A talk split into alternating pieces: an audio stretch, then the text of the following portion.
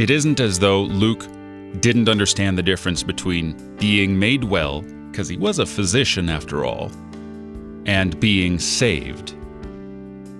In fact, the two go hand in hand because Jesus doesn't do miracles where there's no faith. So all ten had faith. But this Samaritan, who doesn't technically need to go to the temple because he's not under that law, he comes back to Jesus. He comes to the temple not made with human hands. And he worships before him. He assumes the position of worship and doesn't just worship God away off somewhere, wherever God is to be found, but he worships a human being, Jesus, because Jesus is God in the flesh.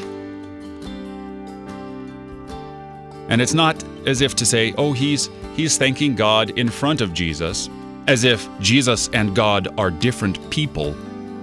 He's actually worshiping Jesus because in the person of Jesus, he found his healing of body, and because of this, his soul is safe and secure.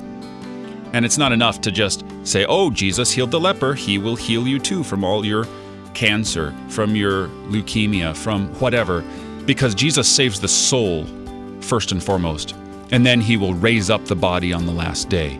Believe it because it's true. You're listening to Oratio, part of your morning drive for the soul, here on Worldwide KFUO, Christ for You, anytime, anywhere.